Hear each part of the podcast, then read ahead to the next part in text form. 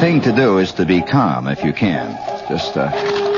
Oh, one, one other thing, uh, to quote George Ade, uh, uh, keep a straight face if you can. Now, you'll find that's very handy at the sales meeting. Not easy, but uh, you'll find it's very handy. and then when you look around, you look at all the other guys, and you see that they're struggling. You see the neck muscles twitch a little bit.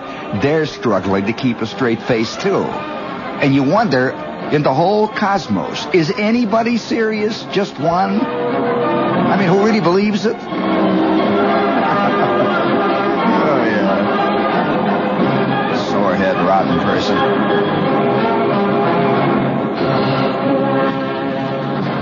And so, uh, finally, uh, somebody on British television said it. I mean, just simply said it. That's all there was to it.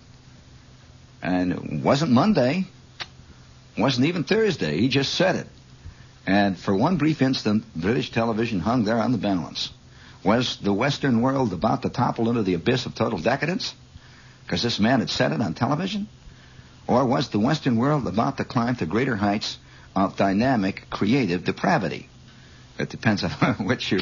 You know, I suspected that there must have been 28 trillion guys sitting around those swimming pools, eating off those great big ham hocks, just packing in the grapes and lapping up the wine and yelling and hollering and pinching the Nubian handmaidens there when Rome was going down the drain, and who were thinking that it was all it, that it was every every every time they stuffed another drape, grape in their trap, every time they grabbed at another chink, they figured that a new avenue of truth and progress was being opened up.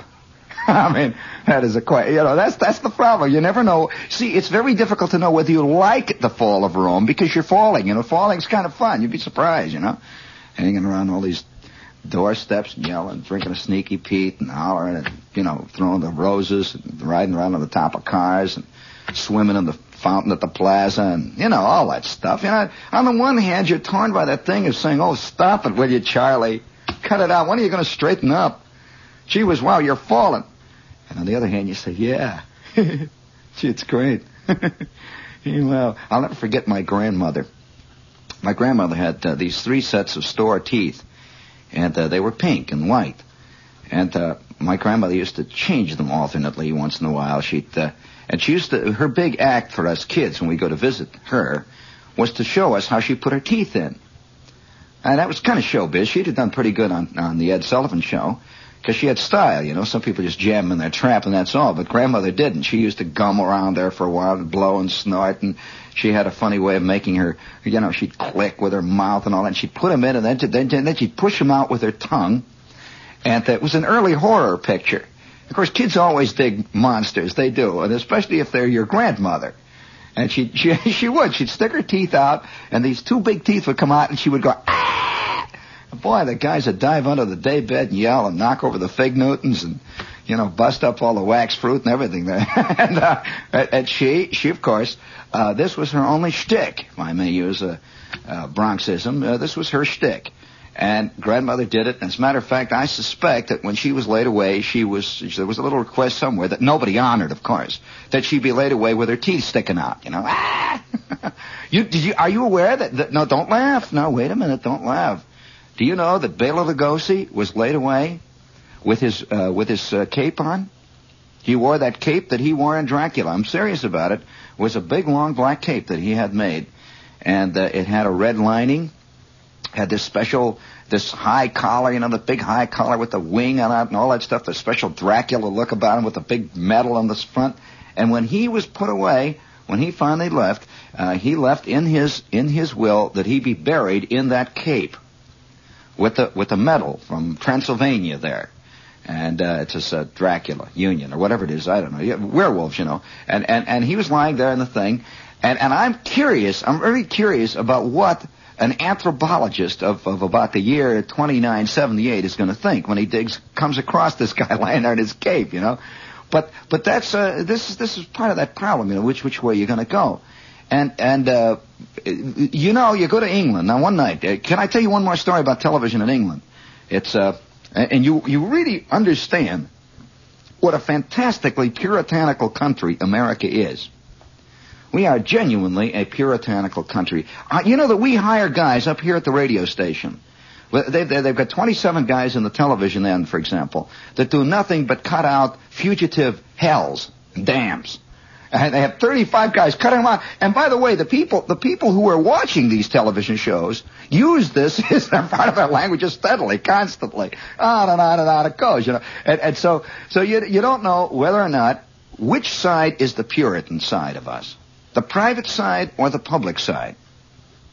Uh, this this is what confuses a, a kid. Really, it does. Uh, it confuses people who have the ability to stand back and look at a society and wonder, well, what about a guy? You know, a, a father who is who is cheating on the income tax. He's sitting there. He's got seven shyster lawyers.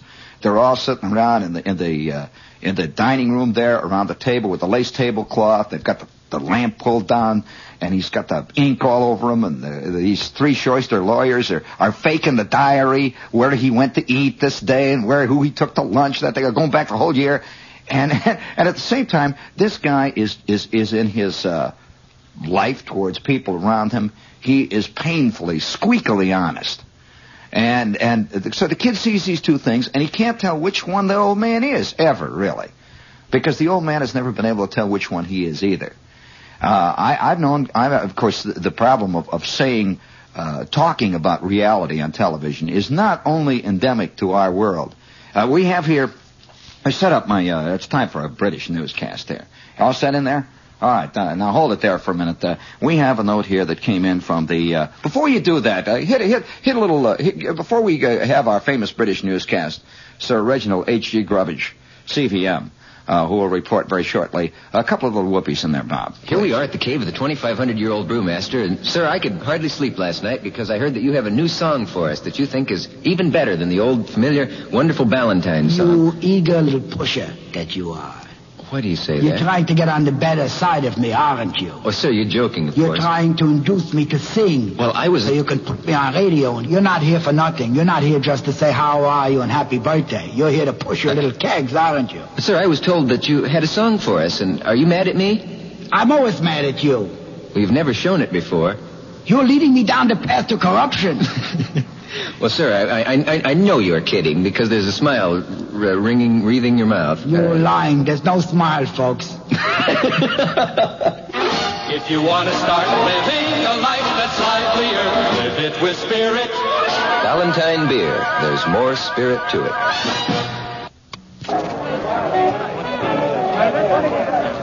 The time, the evening of April 13th, 1964. The event, the annual presentation of the coveted awards by the Academy of Motion Picture Arts and Sciences. On stage, Anne Bancroft, winner of the Oscar for her superb performance in The Miracle Worker, is now presenting Sidney Poitier with the Best Acting Award for his outstanding performance in Lilies of the Field. And now, Sidney Poitier and Anne Bancroft join their Oscar-winning talents for the first time in The Slender Thread.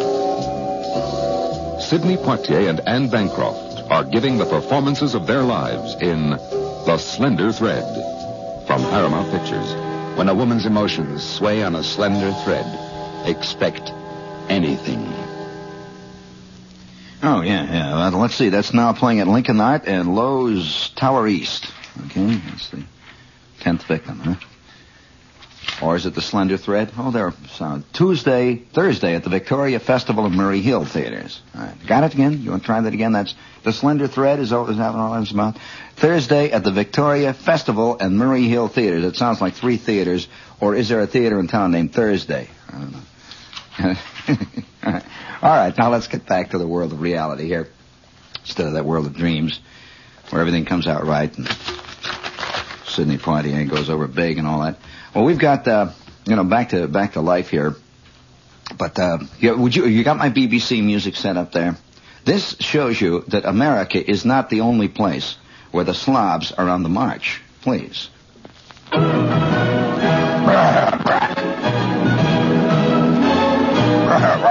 And once again, the BBC presents tonight's salute to a great English woman. British Broadcasting Corporation, overlooking the great empire, brings you once again as its public service broadcasting. My God, We'll fight them from the hedgerows. We'll fight them from the beaches. Blood, sweat, and tears. By God.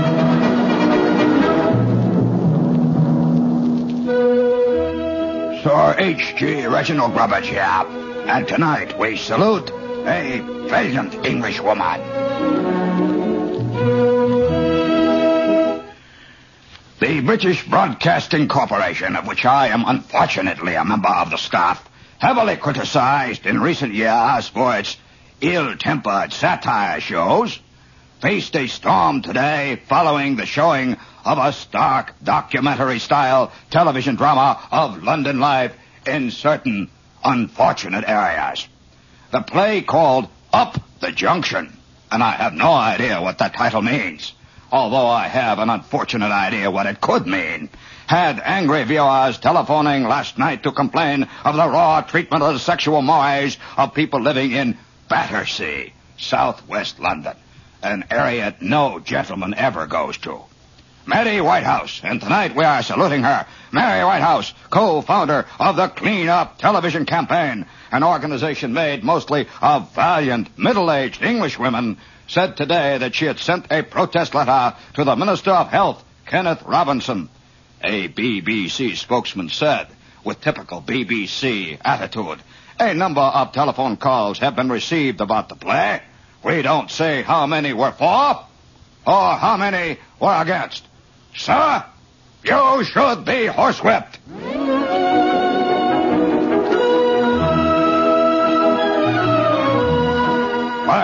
And tonight we salute Mary Whitehouse, valiant English woman in the great tradition of Mrs. Miniver.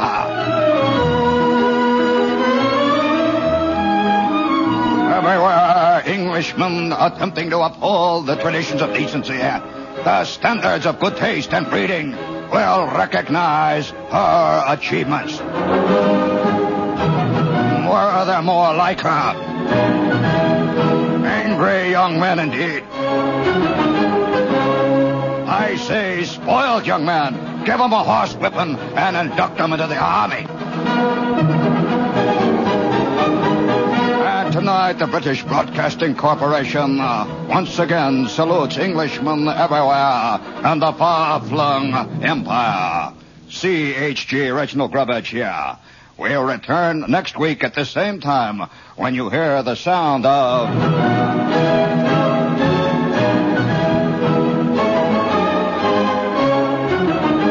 week, the life and times of C. Aubrey Smith. The Englishman.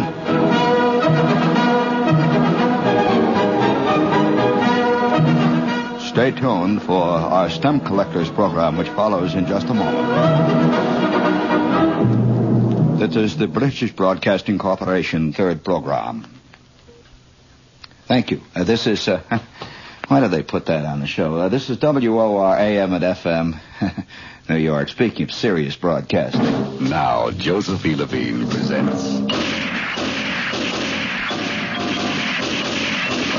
Marcello Mastroianni against Ursula Andress in The Tenth Victim, an unusual comedy about guns, lovers, and the hunt, the game that separates the men from the boys and makes them targets for the girls. The Tenth Victim. Marcello Mastroianni as the prey. Who hasn't got a prayer? Ursula Andress as the hunter, who's game for anything. They're murdered together. Marcello Mastroianni and Ursula Andress in The Tenth Victim. A Carlo Ponti production from Embassy Pictures in color. The Tenth Victim. All about things to come and ways to go. Yeah, that's right. Now playing at the Lincoln Art and Loew's Tower East Theater. Hey, there's a great sound in there. I'll award you the brass figuree with Brown's oak leaf palm if you can tell me the theme they were playing in that. Did you hear it? Uh, do you, do you know uh, when you were a kid? Was were there several songs that you used to use to denote various types of uh, human depravity?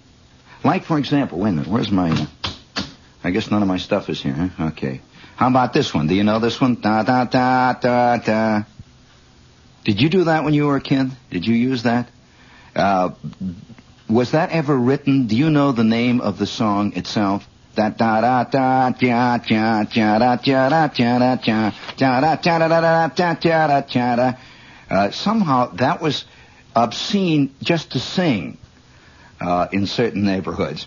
Uh, do you, was it actually a song, or did they actually use it out? What happened to my bazooka and all that? Well, you said my kazoo. I didn't need that. I wanted the little thing. It's all right. Oh, you meant it all was left home. Oh, okay. All right. All right. Don't, don't get excited. You know, uh, speaking of uh, commercials, do you have uh, do you have another ET in there, Bob? All right. This one is live. Viva Maria. Uh, all that talk about uh, Brigitte Bardot, Jeanne Moreau, United Artists, Viva Maria, Can Can, Viva Boom Boom. Uh, they're not dancing, they're shooting cannons, leading armies, all other kinds of incredible activities. This sounds like one of the new pop type uh, fantasy films. Yeah, this is Viva Marie. It's on the schedule there. Uh, it's really magnificent, it says here, to see it in Panavision, Electrovision, and Eroticolor. So be sure to see Bardot and Moreau in Viva Marie. I wonder what that Eroticolor is like. Huh? Sounds like pure feelies in the yard wide. Uh, a la Huxley. Speaking of feelies, we have another one here. We have uh, Rover with us. Beautiful automobile. And uh, for those of you who probably uh, think that the, the Rover is the name of a large collie, uh, the Rover is a superb English automobile, and they also make, among other things, the Rover Magnificent Land Rover, which uh, C. Aubrey Smith uh, used to to uh, tame the Belgian Congo, if you recall that. And uh, for those of you who have never seen the beautiful Rover 2000, I would recommend it. It's a great machine, and it's not cheap, by the way. Uh, it's a, it's the kind of car for men who, over the years, have been uh, used to excellent sports car type handling and don't find it in most of the so-called production machines that have a back seat in them. This is a Gran Turismo type automobile and is magnificently designed. Also, take all that stuff down. We have the electronic workshop uh, and their beautiful uh, KLH equipment. Somebody wrote me a note here and says, Shepherd, why don't you mention the KLH speakers? Well, all the KLH equipment, which is built up in Boston. Did you read that story? A strange story about KLH that appeared in the Times.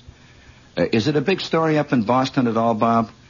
Uh, the KLH people uh, became embroiled in a big national story recently about some kind of training program they had of hiring, I believe it was underprivileged people, a lot of things. And it was a big hoopla about it. I have it down on the desk. It's an interesting story. But this is a very advanced organization. They turn out some of the best high fidelity equipment in the world today.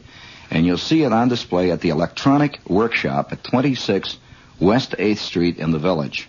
It's good stuff. KLH, and if you plan to do anything for Christmas, you bring it down the stick. Uh, they'll they'll put it in, they'll they'll install it and deliver. Their number is Gramercy three oh one four oh. Uh, you know, speaking of uh, of the whole the whole showbiz aspect of our of our world today, did you see a show not too long ago of guys talking on? It was last night, I believe, late late television. They have a, something at two o'clock in the morning, and these people were sitting around talking about public image. They were talking about public relations at two, one o'clock, two o'clock in the morning, and uh, they were discussing the whole premise of, of uh, public relations an image. What is an image? Uh, what what is meant by creating an image? What kind of an image does a does an organization have? You know that, that images are, are exceedingly subtle. That some cars, for example, have an old lady image. No matter what they do, they can paint a blood red, they can put uh, wire wheels, they can put in the zebra upholstery. Somehow, over the years, the image of little old ladies and old insurance men hang around this car. Yeah, you know? I'm nice people, but you know, they're just very square types. On the other hand, certain other things are are, are uh, on the other side. Certain cars have an image of guys that wear leather jackets and says 14th Street AC on the back and they're always with this tall blonde chick who yells and hollers and spills beer in the back seat. And, you know that kind of somehow that image is attached to that type of car. Now that that uh, they didn't get into that side of the image thing, but I ran across a little piece. Image relates to people too. Uh, your your image is is and, and I, I use this word very advisedly because it's been so misused in the press. But the total impression There's there's an actual very technical phrase that psychologists use when they describe this this thing. The impression, the total impression you have of a man. Now, when I say to you, uh, just take any any person. Let's take a person who's famous. Let's say uh, Johnson, President Johnson.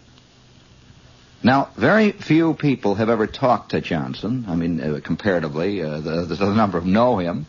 Uh, what is the first thing? Now, I'm not even uh, uh, getting into your idea. What you, of course, immediately you shouldn't be bring up political people because immediately all the Republicans, ah, that phony, wah, wah, wah. Uh, let's get somebody who's totally apolitical. Johnny Carson, we'll say. Uh, uh, let's take somebody who's even subtler than that. J.D. Salinger. Uh, somebody who's removed from you, once removed, you, you can't really quite have an idea. Norman Mailer, example.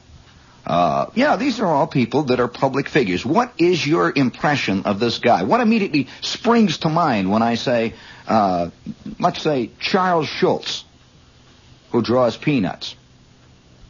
Uh, or if I say Jules Feiffer, these are all national figures. We all know them. They're there. Or Jean Shepherd, for that matter. You know me. So what is the first thing that comes to mind? A guy that plays the kazoo? You know, which which is it? What is it? Well, this this is a subtle problem. And now today, for the first time, guys are beginning to to fiddle around with that. Now it's not only it's not only a thing that has to do with uh, with with businesses. It has to do with individuals. Do you know that in several major cities today, there are organizations developed that are in business right now. You probably find them in the Yellow Book. They can create a new Charlie Applerot. If your name is Charlie Apple, literally, they can create a new you. They program you. And I mean, I hate to use that phrase, but they they reprogramming you. You know, a lot of guys just grew. You know, like Topsy. They they, they nobody ever programmed their clothes. They went out. You know, they went over to to the gas pipe racks and picked up. that's it. They thought, gee, that's a nice one.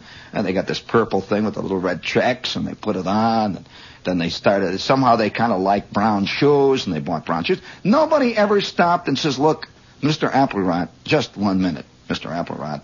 You're the Oxford Gray type. He hates Oxford Gray. That isn't the point. Uh, he would never have done that himself. And so, you know how, how other great articles of fiction are worked over? You don't think that a book just gets written, do you? Of course not. People work on this thing. When, when you're creating a piece of fiction, when you're creating a stage play, it's fiction. It's not easy. So there's 19 guys. Abe Burrows is called in when it's in Boston. It's in trouble.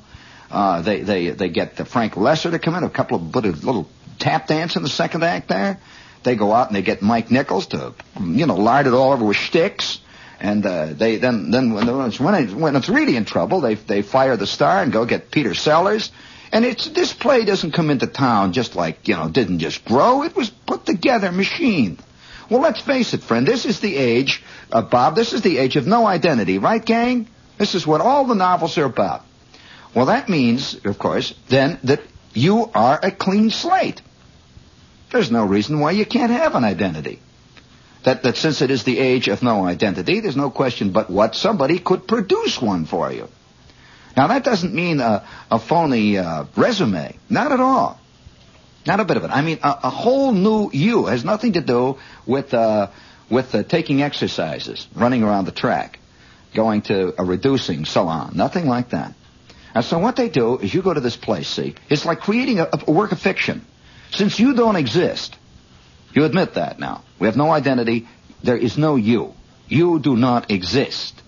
You walk around, you sweat, but you don't exist, and let's put it this way, in the larger sense. Okay, you got it? You got it, Dad?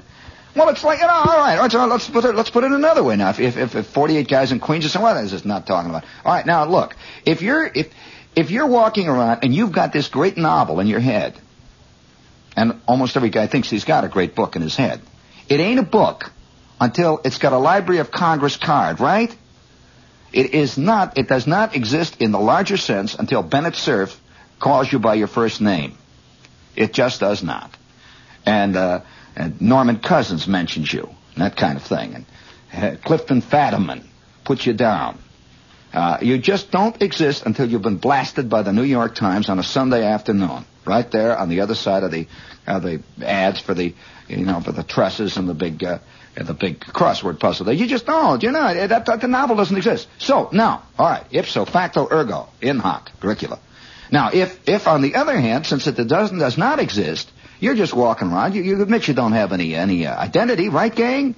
Okay, then. Do you know that right here in this town there is a place in the Yellow Book called Identities Inc. I'm serious. You give them a call, and by George, you go down there, and the, the identity, there is an identity programmer who is the first one who talks to you.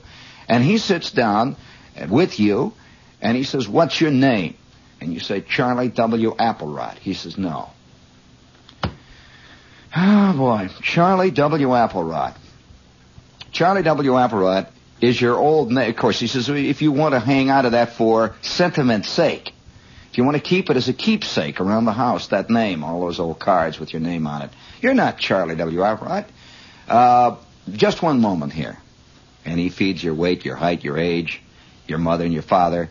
He feeds uh, your ethnic background. He feeds the height, the relative height of your cheekbones, the width between your eyes.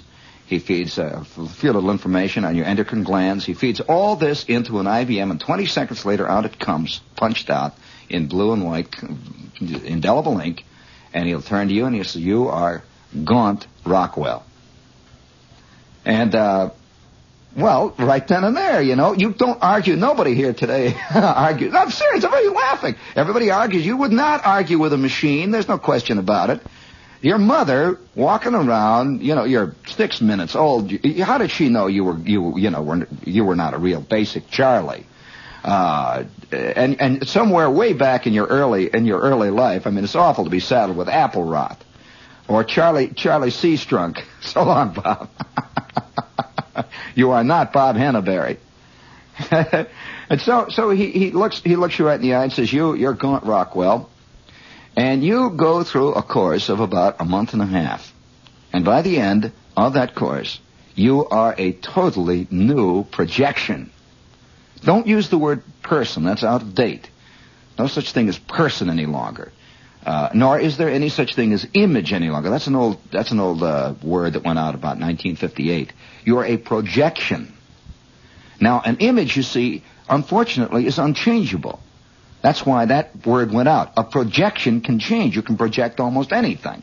You are a ray of light that can be moved, that can be changed and, and, and moved in and out. And of course, they also program your clothing. It's very important. They program your, your total clothing, uh, the concept of, of your clothing. They, they decide whether or not you're to be conservative or whether you're to be a, a radical, revolutionary type or whether you're going to be a middle of the road type. Really, I'm not putting it, this is, this is true that many a man has grown in this world totally unprepared to, to accept the battle that the world gives him in this time and age. And so you can program a new identity. Well, did you see this little note here the other day? Listen to this one. This is a typical example. A Cleveland fireman now are getting tips. In fact, all personnel are being given a, an intensive course on this, and they're being given tips on how to behave in front of the TV cameras at disasters. Uh, uh, they're also given a course on how to talk to newsmen, how to describe the disaster, what kind of words to use. You know, you can't say, uh, when the newsman says, well, and then what did you do, sir? You say, ah, I jumped out of the window. What do you think I did? I grabbed and jumped. That is not the way you say it. You say, well, because the flames was licking at, at the uh, base of my polling scaling ladder, I took the uh, victim in my arms and I retreated valiantly. And then I, of course, uh, covering up my my uh, retreat with my body, I retreated valiantly, and now here I am before Channel Four. You just, you know, just say I jumped. That's not enough. No. so, so they tell you how to do that, how to, uh, you know, work in front of a camera. And at one one session of the school, the subject was how to get a raise. Now they didn't. Uh, they weren't. You know, they they know that cameramen are constantly asking these people these things, and so he says when when you're when you're asked by a TV newsman, don't say we make sixty six hundred a year. What you have to say is we make only two twenty eight an hour, which comes to the same thing. You see, but it sounds. and here is the final one, which I think is a great line. It just tells so much about the new image projection world that we've got. They were all, the, the final note in the mimeograph form that they got as a kind of a class uh, uh, experimentation, uh, a series of things that they, they were supposed to carry away in the final class. It says, they were all admonished what? Now, from now on, every fire is a serious fire. And at each fire, you are told to ham it up, dance around, and look busy. Well, now, now this this uh, this uh, concept is, I, I have a feeling that people have been working with the guys that are tearing streets up. Have you noticed that for a long time, you just there would just be a big hole in the ground, there'd be a couple of sawhorses and a lot of lunch bags, and uh, a lot of empty beer cans and stuff. And after a while, people got mad, and I says, "Oh, come on! When are they going to cover up the street? We've been climbing up over the rocks now for weeks. For crying out loud, the dust!" Now, have you noticed around every excavation, there is more production than Jean Rosenthal gives a Richard Rodgers musical. They have these big doors all painted red and yellow and pop art. They have cartoons. They hire cartoons now to write funny things all over the uh, sides of them. Have you seen that? The little holes that you can look in in stereo and watch the guys sitting around eating their salami sandwiches. And uh, oh yeah, and even even the even the workers themselves have been costumed. Have you noticed how many of them are in TV commercials now? And they're wearing the big yellow hats and all that stuff. This is all part of the new image to make uh, the guy who is in, in effect causing you uh, problems to make him a fun guy to have around. And more neighborhoods, I'm sure than not, are going to say, remember the old days when the guys from the gas company were out there with the tap dances and the guys with the music. But uh, but this this uh, this part of the public relation image, uh, which is is uh, is is really a day by day working around thing that we all have. Most people feel, I think, because we're so oriented to showbiz today, we watch movies so much. I wonder how many hours a month the average person clocks watching a gray and white and black image on a screen of whatever width. Just curious. How much the average person sits in front of a television set in one way or another. Now I'm not, I, I'm sure somebody's going to send me statistics on how the average family, but I'm talking about all kinds of images. Walking down the street and you look at a signboard, and there's that tall, thin, lanky guy with the bronze cheekbones. Now he's he's up there, he's looking down at you, he's drinking a can of beer, and he's waving it at you, and he says, "Look at this, man." He says, "Join me in Ballantine country or whatever it might be." He looks down at you, and for one instant, you are looking at a projection of a fantasy. You walk another 20 feet, and you stand and you look at the at the at a, at a bunch of magazines on a newsstand. 4,500 chicks are looking at. Brigitte Bardot, Sophia Loren. Over here is Cary Grant. Is there one real? Is it is are they projecting an image? Of course they are. You know, this is the, the, the, the to project an image of the movie star or the model or the guy on the screen is as fictitious as any creation by Arthur Miller. There is no real Brigitte Bardot in the sense that most people think of Brigitte Bardot. There isn't. Forget it. This is a girl. Uh, but what you are seeing when you see her in person or on the screen in a in a TV newscast is a composite of all the roles she's played. Uh, she's she's a composite of the roles, the production, the light, the scenery, the whole scene. You know that up in Columbia or Cornell rather, they have a course in role playing. Now it has nothing to do with the theatrical department. It's in the business administration department, and it's it's a course in role playing. Now, what they mean is when you go in to get a job and you walk around, you get on the 23rd floor, what kind of a guy are you going to be? Are you going to be friendly old Fred that everybody kicks around? Are you going to be hard-heading, dynamic Clarence, the guy that every sticks everybody sticks a knife into the back because he's dangerous? Or are you going to be uh, old Howard, the one that everyone comes to and always secretly wants to be the boss? In other words, are you going to be the Mr. Roberts of your company? What role are you going to play? And now, now most guys didn't know they were ever playing roles. I don't think my father, he, you know, he was, he was, you know, just to him, he walked around, and that was the end of it. He didn't know there was such a thing as that. But yet, today, people, since apparently they don't have any real them, uh, that being a role, uh, having a role created for them is perfectly normal and natural. Most magazines today I would say probably three out of five magazines every month run one or two or maybe more articles on how to transform yourself into something else. You've seen those, uh, you know, particularly the women magazines. 40, 40 ways on how to become dynamic, wonderful, beautiful, glamorous, and keep all the men in your life together in one little pile. You, you know, that, that, you've seen these things. Uh, uh, they, they really, in effect, tell you to become another person. You read this and they say, uh, be bright, be chipper, be alert. Always have a smile on your face.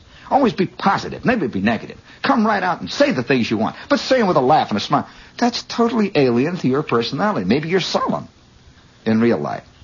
Maybe you're the type that hides under the daybed. And so what you're being told to, of course, is uh, get rid of that old person and create this new scene. It's uh, it's all part of a all part of a, I guess, a basic belief that we don't really think we, there is a real me, a real us, a real I'm. If there's one question that is asked whenever I do uh, any kind of a, a, live show outside, like uh, at Seton Hall last week, or uh, down at the Limelight uh, on a Saturday night, one question that's, that's always asked the people like Bob here, the engineer who works with me, or Lee who works with me, is, what's Shepherd really like?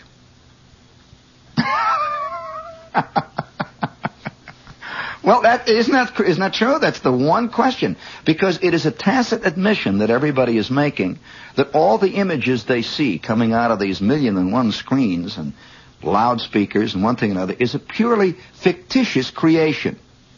It's as created, it's as fictitious as a plastic yo-yo. And, uh, there it is. It's it's fun. I had a kid the other night at the limelight come up to me and he said, "This is a funny thing." He says, uh, uh, "Hey, Shep, uh, you you didn't really come from Indiana, did you?" Well, I asked him. I says, "Well, why do you say that?" He says, "Well, I don't know. You know, come on. Did you really come from Indiana?" I said, "Well, Yes, I did, as a matter of fact, but I'm curious why you would ask that. Why you would think that I didn't come from Indiana. Well, you know, I'm a radio and all that. Well, so the, the impression that I got ultimately was that they don't believe that the people they hear or the people they see on the screen ever came from any place. Now, if I said that I came from Trenton, he'd say the same thing. I um, did you really come from Trenton? Oh, come on. But did you really come from Rabbit Hatcher, Idaho? Really? Because it doesn't seem real that a person should really be from somewhere. A person who is an abstraction. Uh, it, it, doesn't seem real that Brigitte Bardot uh, could have been six and lived in this crummy little house and had cracked walls and uh, was not a sex kitten. You see, and so, and, and and if you notice that the more a person is is real, that is, the more a person, you, the more you know about a person the more you know in reality about them, the less you will accept that artificial created image. That's why they always say that that the, that in theater, always keep the proscenium arch between you and the audience, always. John, and you're drinking coffee with Hamlet. You're sitting there and and uh, you're all going out for a hot dog and yelling and hollering. You go out for a game of pool with with uh, with you know Polonius and you're having a uh, yeah, you know, you're having a big argument about politics with uh, with King Lear. Well, ultimately, you don't believe them. You just don't believe that that uh, no matter how well he plays it, uh, you just don't believe him anymore. And that's that's why I suppose that people want to keep that that crazy split between the reality and the, the real thing. And yet they don't want to. They want to break it down. The more they they want to know about this person, they want to know about Brigitte Bar, and yet they don't want to know. The more they know about the fact that maybe Brigitte Bardot lived in this crummy little apartment and she has a two-bit agent and they yell and holler all the time about it and, and the sex kitten thing uh, was somebody, uh, some little two-bit agent thought up and uh, she's actually uh, 62 years old and you know all that stuff. You don't want to know any of that stuff, you see, and yet you do want to know it. So, so uh, there's that there's that crazy in between, the wild, swinging, peculiar dichotomy. And I found I found that uh, in in uh, in theater or showbiz, whatever you want to whatever you want to call it, that that word, the image, is what most people envy. They envy these fictional characters that they see on the screen. They envy them tremendously, and this is the image they would like to have. Ultimately, I suppose everybody would like to be a film star. I suspect that everybody would like to have his life totally filmed. No real life at all.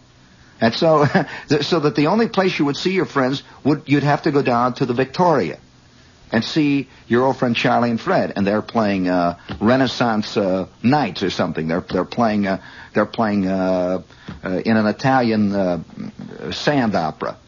Uh, and so, so you you you've got this problem of of, uh, of of again, I suppose, total showbiz taking over to the point now where uh, whenever whenever I stand up before an audience and I say, "How many of you want to be in the theater or showbiz?" Three quarters of the hands go up, and the others twitch.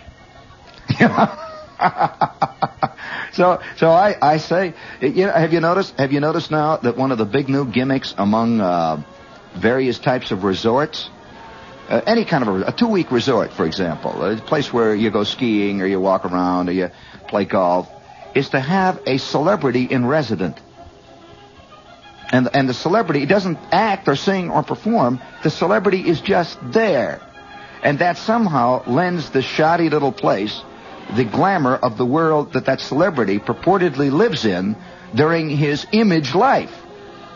And so if you're sleeping three cubicles away from Cary Grant, you're occupying the same world that Cary Grant and Audrey Hepburn occupy for one brief instant. Boy, ask me about that time that I was the, the resident celebrity at a place. Oh, you couldn't believe it. Oh, wow. I mean, uh, this place, you know, where they had ketchup on the table. Oh, man. Oh.